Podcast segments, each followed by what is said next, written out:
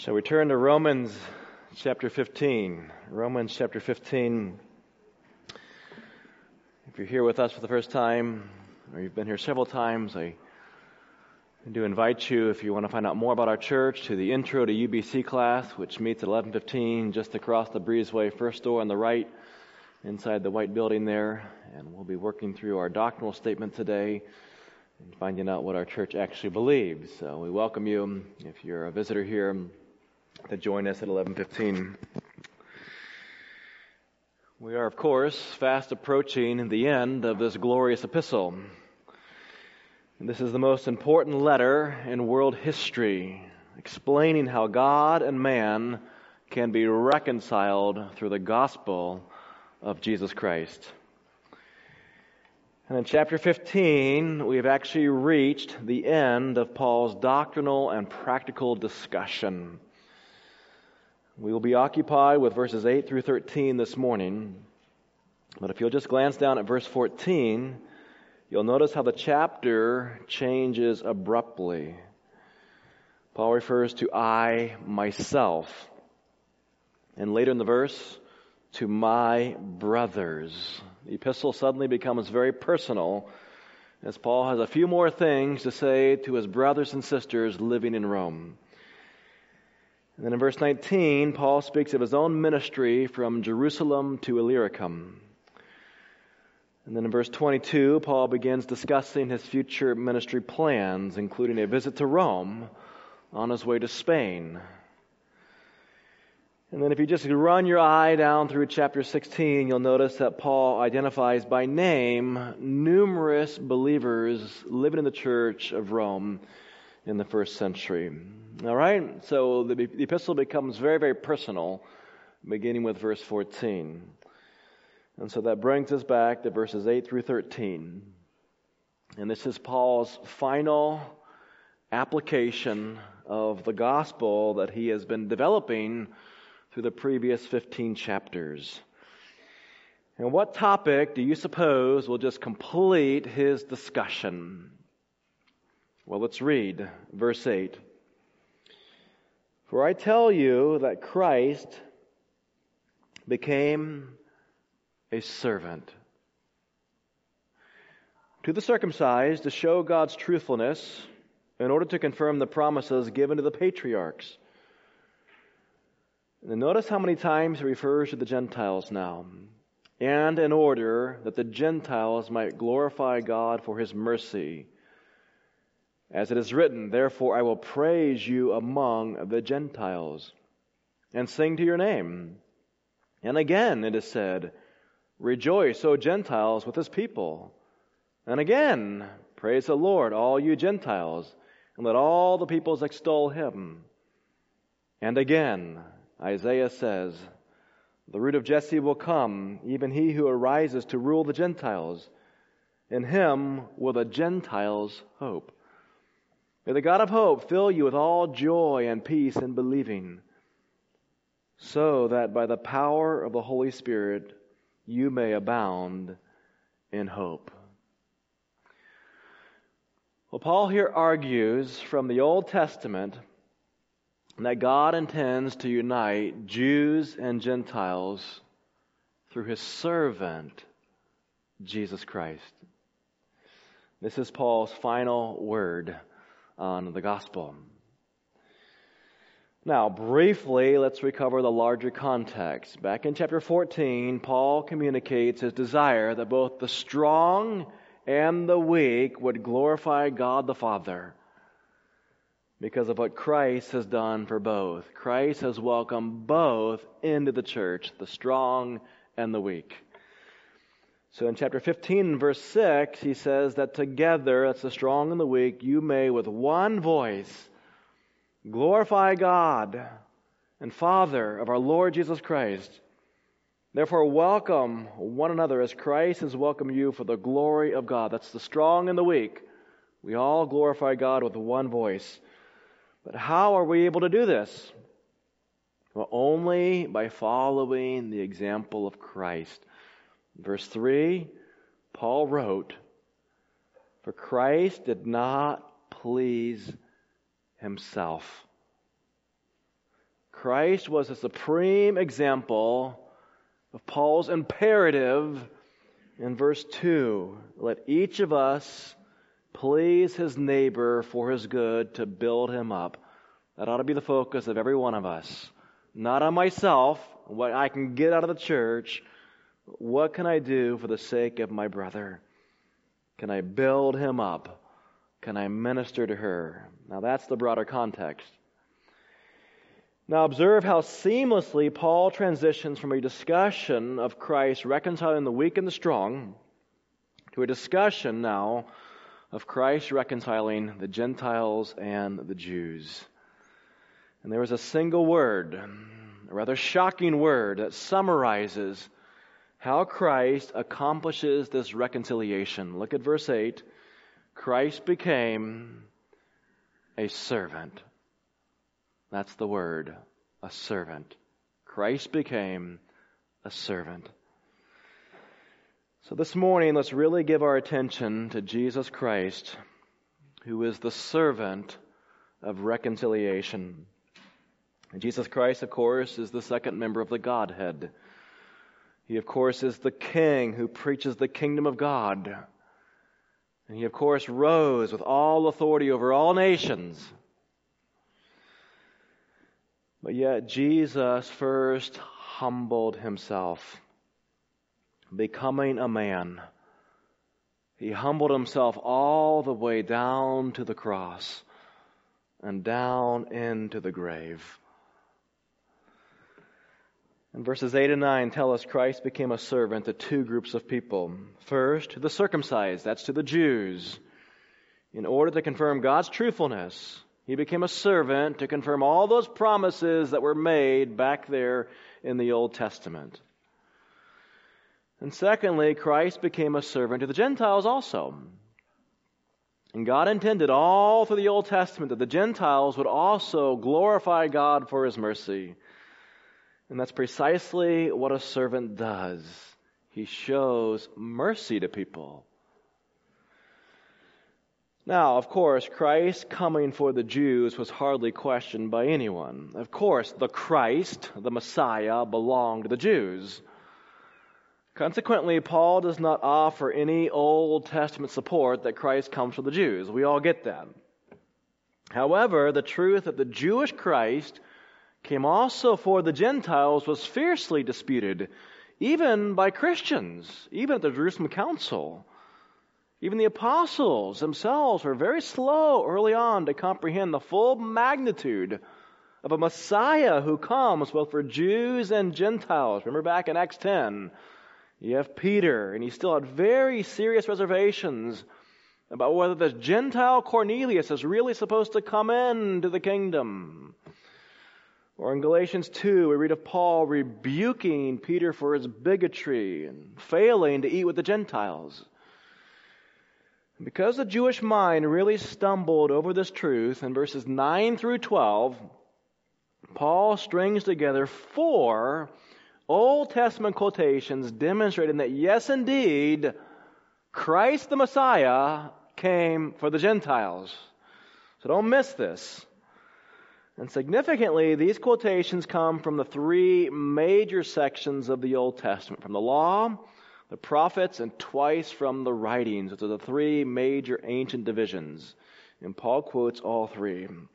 The truth of Christ coming for the Gentiles just pervaded the Old Testament all along. It was there. Did you see it? Did the Jews see it? So let's examine these four quotations. In verse 9, Paul quotes the Jews' most famous king, a man named King David. And in the 18th Psalm, David celebrates Yahweh, his Lord, as his own Savior. Psalm 18 describes Yahweh as David's rock, his fortress, his deliverer, his shield, the horn of his salvation, David's stronghold. It's a wonderful, delightful psalm.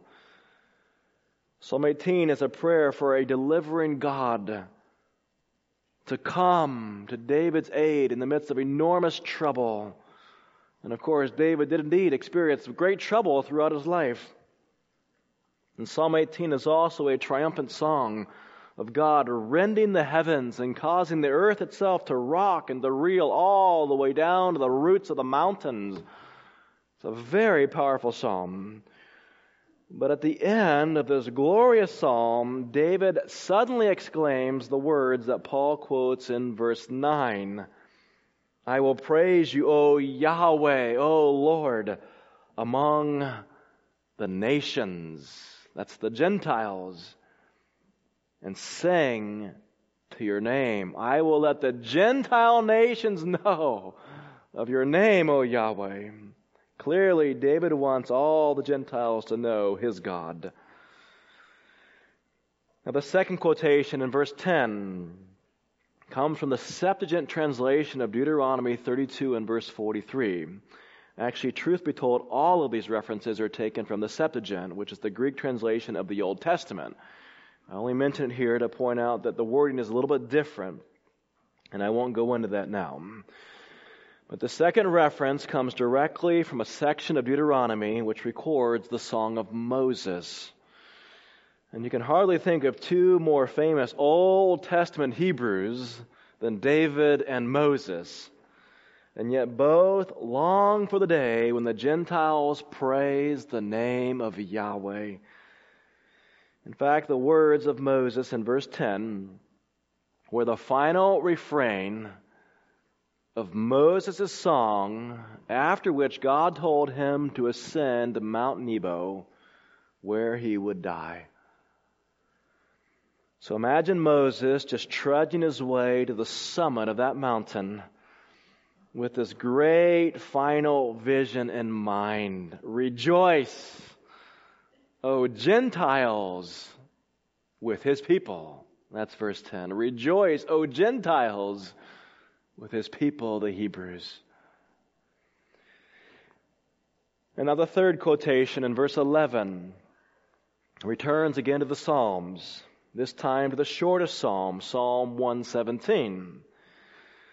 And here Yahweh, Israel's God, is said to be steadfast in his love and faithfulness forever. Imagine that. Forever, God is steadfast, consistent in his love and his faithfulness. But guess what? The Gentiles also have every right to claim Yahweh as their God. Verse 11 Praise the Lord Yahweh, all you Gentiles, and let all the peoples extol him. It was always God's intent to be extolled by the Gentile nations and not just the Jews. It was there in the Old Testament all along. And finally, Paul turns to the prophets, and probably the most famous prophet, the prophet Isaiah. And Paul taps into one of the most famous passages in the whole prophecy of Isaiah, Isaiah chapter 11. Isaiah looks forward to this glorious, wonderful future day when a descendant of Jesse, the father of David, will come to rule and to reign in righteousness. And Isaiah says, The Spirit of Yahweh will come to rest upon him, which is exactly what happened to Jesus at his baptism. The Spirit came and rested on him. And when the Spirit comes, he will alleviate the poor and he will bless the meek of the earth and judge the wicked. And the wolf shall lie down with the lamb, and the lion and the calf shall feed together. And the young child will not be stung by the cobra. Nothing will hurt or maim and kill through any of God's creation any longer. And the earth shall be full of the knowledge of Yahweh as the waters cover the sea. Imagine that. As much water as there is in the ocean, so the knowledge of the Lord is going to cover the planet. The root of Jesse, we're told, will come to overcome the curse. Jesse's descendant will accomplish all this. But notice what else Isaiah says of that coming royal descendant. Verse 12 The root of Jesse will come, even he who arises to rule the Gentiles. In him will the Gentiles hope. So again, the Old Testament said it all along. The law, the prophets, the writings. Gentiles can have hope in the Jewish Messiah. The Old Testament pointed ahead to the explosive, exponential advance of God's gospel to bring the Gentiles into the covenant promises of God. So then we might ask, how is it then that so many Jews missed the mission of Jesus? Not just to call the Jews, but the Gentiles also into his kingdom. Well, look again at how Paul identifies Jesus in verse 8. Christ became a servant. The word Christ, or Christos in Greek, is the Hebrew word for Messiah or Mashiach. It refers to one who has been anointed, specifically one who was anointed as a king, as a ruler. Another king is coming. Indeed, David's greater offspring is coming. And numerous Old Testament passages predicted the coming of the Mashiach. But somehow the Jews missed the fact that Jesus himself was that Messiah. He was indeed that Christ. And probably there's no better explanation for how the Jews, many of them, missed it than the four words of verse 8. Christ became a servant. Don't read hastily over those words. They're so familiar to us, we really fail to stop and understand them. This is, this is incredible. The Messiah, the King, the Anointed One, the ruler of all nations, became a servant. The long awaited King, that long awaited Son of David, when he comes, comes as a servant, not a king. At least not initially. Now, what I want to do is take a little journey back in the Matthew's Gospel, beginning with chapter 4. All right, can we turn there? And I really want to use Matthew's Gospel as a kind of commentary on Romans 15. And let's just observe how Matthew presents the Messiah, the King. Matthew has a great deal to say about the kingship of Jesus, the authority of Jesus. Let's also observe how Matthew presents the Messiah as a servant. And not just a servant of the Jews, but also to the Gentiles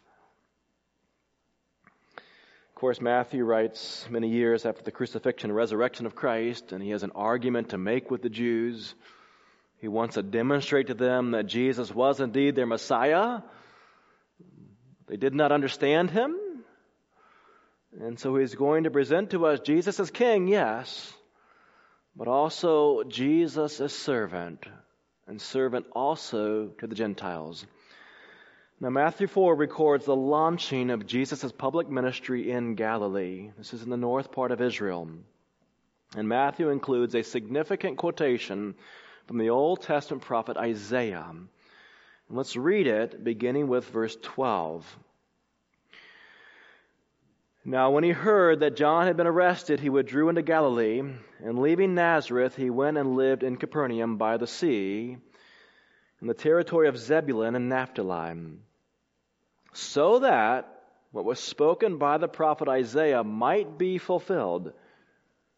The land of Zebulun and the land of Naphtali, the way of the sea, beyond the Jordan, notice this, Galilee of the Gentiles.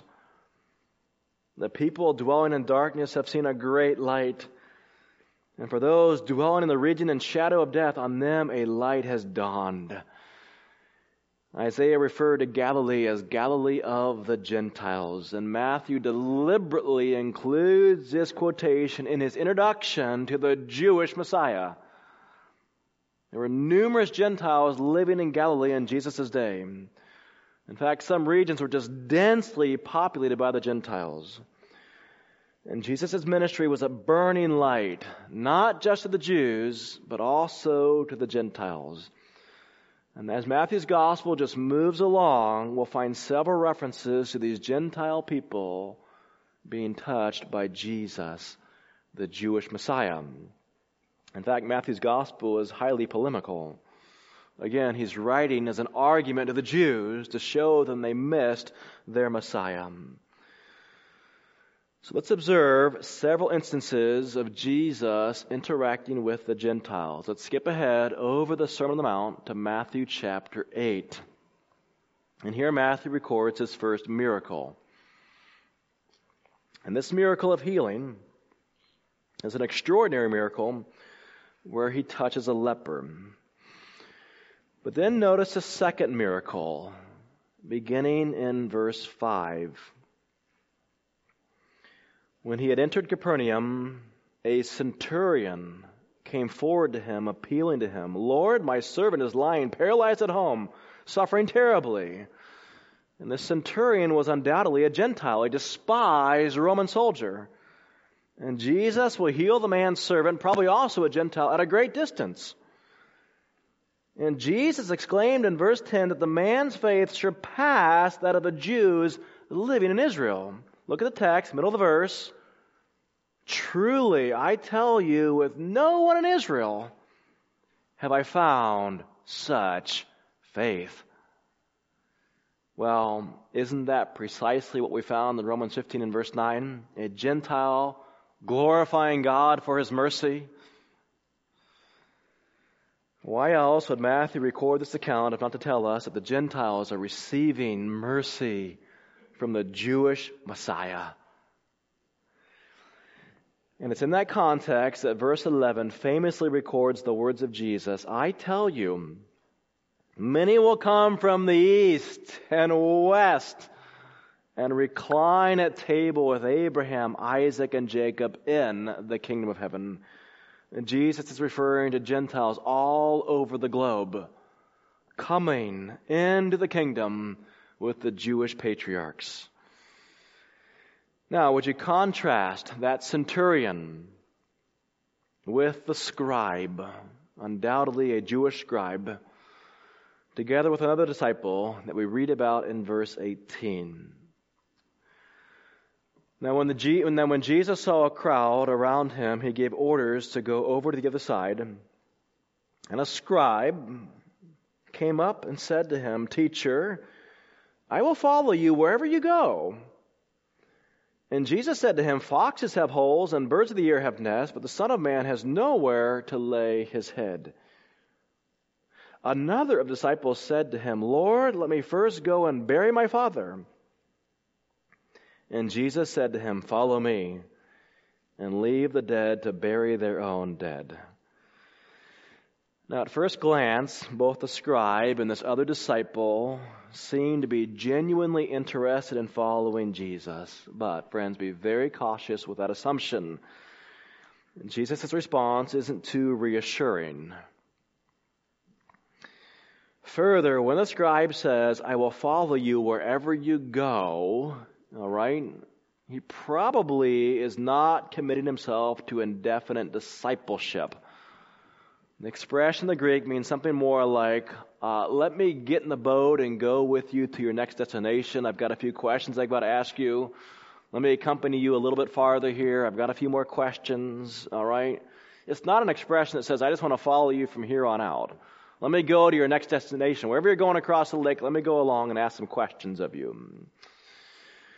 And also, whenever Matthew or someone in Matthew uses the term teacher, as you see in verse 19, it's always used of someone who actually has reservations about Jesus. They're not quite sure about him. He's not necessarily buying into everything that Jesus has to say. And in the case of the second disciple, he wants to first go and bury his father. Understand that that is a common idiom in the time that meant something like, let me take care of my father until he dies. Doesn't mean that his father had just died and he's in the middle of, a, uh, middle of a funeral. In those days, if someone died, you buried them, them almost immediately. If his fathers actually died, he wouldn't be down at the lake following Jesus. This is an expression of someone who says, You know, I'll follow you one day, but in the meantime, I've, I've got to take care of mom and dad over here. So, neither of these disciples, these probably Jewish disciples, is willing to leave everything behind and truly follow Jesus, as a contrast with the centurion. Now, would you notice in the middle of all that that we find Jesus' use of this extraordinary name? In verse 20, he calls himself for the first time in the New Testament the Son of Man. And I'd like to hope that you all understand that term because I've mentioned it frequently. Very quickly, we find that term in Daniel chapter 7, and it describes this beautiful, wonderful, majestic scene in the heavens where God, the Ancient of Days, sits on this fiery throne surrounded by tens of millions of angels. We're told of a river of fire that proceeds from that throne. And Daniel says he saw one like the Son of Man, and he came with the clouds to that throne. And when he came, he received the right to rule all nations. Jesus takes that name and he applies it to himself. And Daniel says his dominion is an everlasting dominion, his kingdom one that shall not be destroyed. Well, that's what you're looking for when you're looking for the Jewish Messiah. But notice what Jesus says of the Son of Man Foxes have holes, and birds of the air have nests, but the Son of Man has nowhere to lay his head? That doesn't sound like Daniel 7. He's a poverty stricken, homeless Galilean. How can these be the same person? And listen to what else Daniel says. All, all peoples, nations, and languages should serve him, the Son of Man. Everyone's going to serve Him. But here's what Paul said in Romans 15 Christ became a servant. Isn't that backwards? All nations should be serving the Christ. But the Christ became a servant to the nations? Isn't that backwards? So is Jesus the Son of Man, the Christ, the Messiah of the Old Testament scriptures or not? It's no wonder the Jews were really very undecided about him. Now go forward one chapter to Matthew 9. Here we find a summary statement of Jesus' ministry in verse 35. And Jesus went through all the cities and villages, teaching their synagogues and proclaiming the gospel of the kingdom and healing every disease and every affliction. The reference to the synagogues indicates that there was a Jewish orientation to Jesus' Galilean ministry at this point. Jesus goes everywhere serving those who come to him, healing them, ministering to them. Now go forward one chapter to Matthew 10 and verse 15. And notice how Jesus' Jewish mission is entrusted now to his disciples. These twelve Jesus sent out, instructing them, Go nowhere among the Gentiles and enter no town of the Samaritans, but go rather to the lost sheep of the house of Israel. This, of course, is a local mission. This will not carry the disciples forward to the end of time, of course. But initially, Jesus says, concentrate your efforts on the Gentiles. And go forward now to Matthew 11. And here we find a statement concerning where Jesus concentrated his miracles. Verse 20 then he began to denounce the cities where most of his mighty works, get that, most of his mighty works had been done because they did not repent. Woe unto you, Chorazin, a Jewish city. Woe unto you, Bethsaida, a Jewish city. And skip down to verse 23, where a third city is identified, in you, Capernaum. Again, these were Jewish cities where up to this point, most of his mighty works were being done. And observe in verse 21 how Jesus did not perform mighty works in Tyre and Sidon, which were Gentile cities.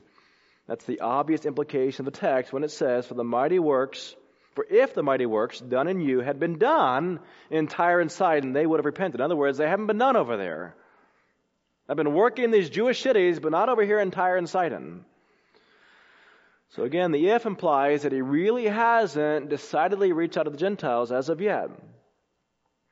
Now to go to Matthew 13.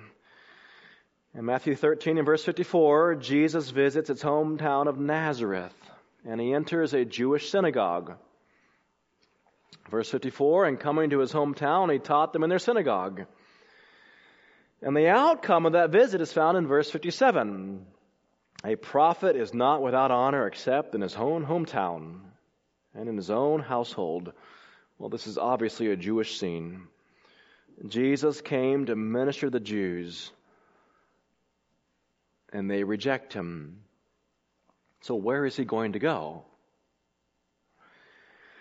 Well, there is a decided shift in Matthew, beginning in chapter 14 and moving right into chapter 15. In chapter 14, we have the record of a horrific event that really sets the stage for a turn in Jesus' ministry. John the Baptist, his forerunner, is brutally murdered. Nevertheless, Jesus just keeps on pouring out tidal waves of mercy on the Jews.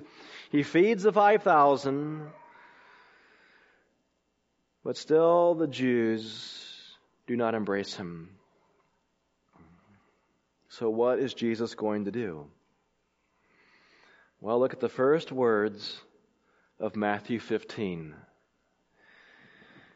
Then Pharisees and scribes. Those were the Jewish religious leaders, and when you see them, you know there's trouble on the horizon and they are very angry at Jesus. Not because of all the mercy that he pours out on the Jews, but because his disciples don't wash their hands properly. I mean, how ridiculous is that? Those words, then Pharisees and scribes, mark the end of Jesus' formal Galilean ministry to the Jews. And from this point forward, we never again see Jesus enter a synagogue. And we will notice also a precipitous decline in the miracles that he performs for the Jews. And drop down now to verse 21 and notice the two cities that come suddenly into view. And Jesus went away from there and withdrew to the district of Tyre and Sidon.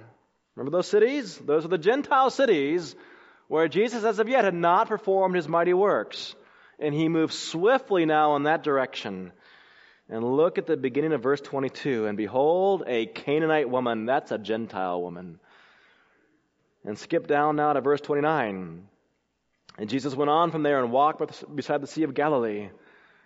And he went up on the mountain and sat down there. Now, we might think that Jesus is resuming his ministry to the Galilean Jews, but listen very carefully to the parallel passage in Mark 7 and verse 31. You might just want to note it there. Then he returned from the region of Tyre and went through Sidon to the Sea of Galilee in the region of the Decapolis. That is a Gentile region. That was a Gentile region along the southeastern shore, not a Jewish region. And way back in Matthew 4, there were many Gentiles that came from the Decapolis, we're told, they came in the Jewish Galilee where Jesus touched them, but now we find Jesus reversing course and he's going to the Decapolis. He's going to the Gentiles. And look at the outcome. Verse 31. The crowd wondered, the Gentile crowd wondered when they saw the mute speaking, the crippled healthy, the lame walking, and the blind seeing. And look what happened. And they glorified the God of Israel. The phrase, the God of Israel, is intended as a stinging indictment to the Jews. You've rejected your Messiah. And he's moving on now to the Gentiles, and they are glorifying him. Well, isn't that precisely what Paul said back in Romans 15? Paul said, For I tell you that Christ became a servant in order that the Gentiles might glorify God for his mercy. That's exactly what's happening here. They glorified the God of Israel. He never intended merely to be glorified by the Jews, but by the Gentiles also. And that is what Matthew is showing us. The Jewish Christ came to minister to hungry Gentiles, to heal them, to feed them, and to cleanse their wounds. The Old Testament indeed predicted a coming Christ, a messianic king, a son of man to rule over all the nations, a king coming on a donkey ride into Jerusalem to liberate captives and to destroy the invaders. That's Zechariah. It's all there. But that's not all the Old Testament said. What else did the Old Testament say about the Messiah? Well, Isaiah's prophecy said also, Behold, my servant. Isaiah said his appearance was so marred beyond human semblance spoke of some enormous brutality that would befall the servant. And Isaiah said, So shall he sprinkle many nations. Not merely the Jews, but the nations will be sprinkled by the blood of atonement made by his sacrifice. Isaiah writes, He had no form or majesty that we should look at him and no beauty that we should desire him. Well, that does not sound like Daniel 7 at all. Isaiah continues, He was despised and rejected by men, a man of sorrows and acquainted with grief. He was despised and we esteemed him not. Surely he has borne our griefs and carried our sorrows. Yet we esteemed him stricken, smitten by God, and afflicted. But he was pierced for our transgressions, he was crushed for our iniquities. Upon him was the chastisement that brought us peace. And with his wounds we are healed. He was cut off out of the land of the living, stricken for the transgression of my people. And they made his grave with the wicked and with a rich man in his death, although he had done no violence, and there was no deceit in his mouth. Yet it was the will of the Lord to crush him. He, was, he put him to grief. He poured out his soul to death and was numbered with the transgressors. When you read Isaiah's account, can we not see the truth of Paul's statement? Christ became a servant. Well, how can this be? How do you reconcile Daniel 7 and Zechariah 9 and all their glorious prophecies of a liberating king, a coming Messiah, a son of man who comes to rule all the nations? How can that be? Well, the answer comes in the final chapter of Matthew. Would you turn there? The final chapter. And we're passing right over the top of that dreadful, terrible night when darkness ascended over the earth and the Son of Man hung on a cross on Golgotha. The servant was crushed. The servant died.